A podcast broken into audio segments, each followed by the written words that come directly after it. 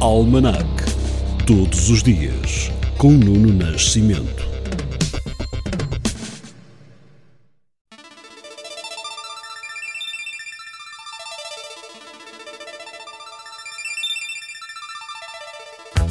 Em 27 de julho de 1794, em plena Revolução Francesa, a Convenção Nacional ordena a prisão de Robespierre, depois deste ter proposto a execução de 17 mil inimigos da Revolução.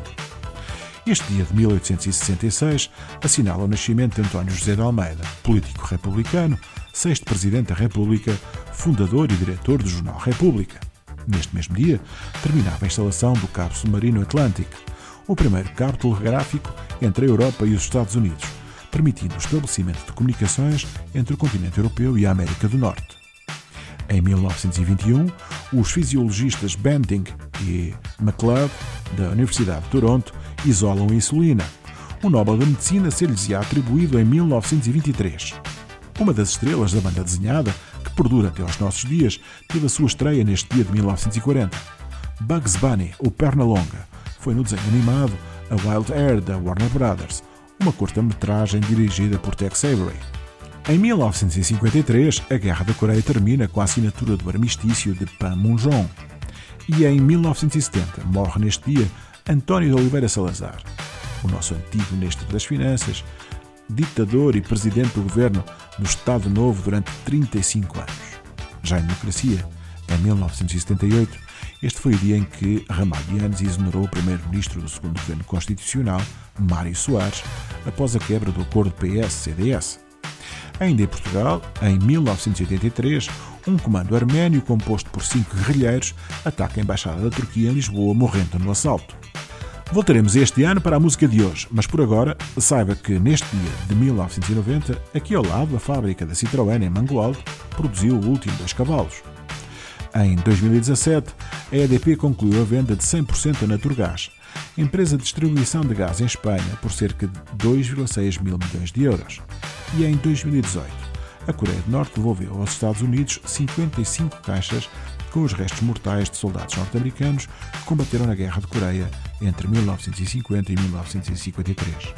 Voltemos então ao dia 27 de julho de 1983. Neste dia foi lançado o disco Madonna, nome escolhido pela cantora Madonna Louise Veronica Ciccione para o seu primeiro trabalho.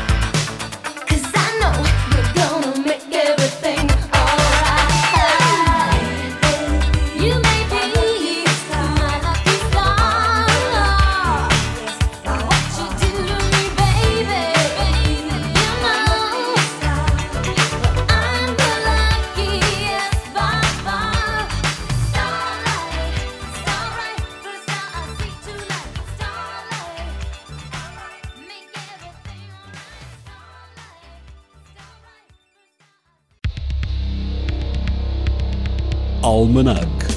Todos os dias. Com Nuno Nascimento.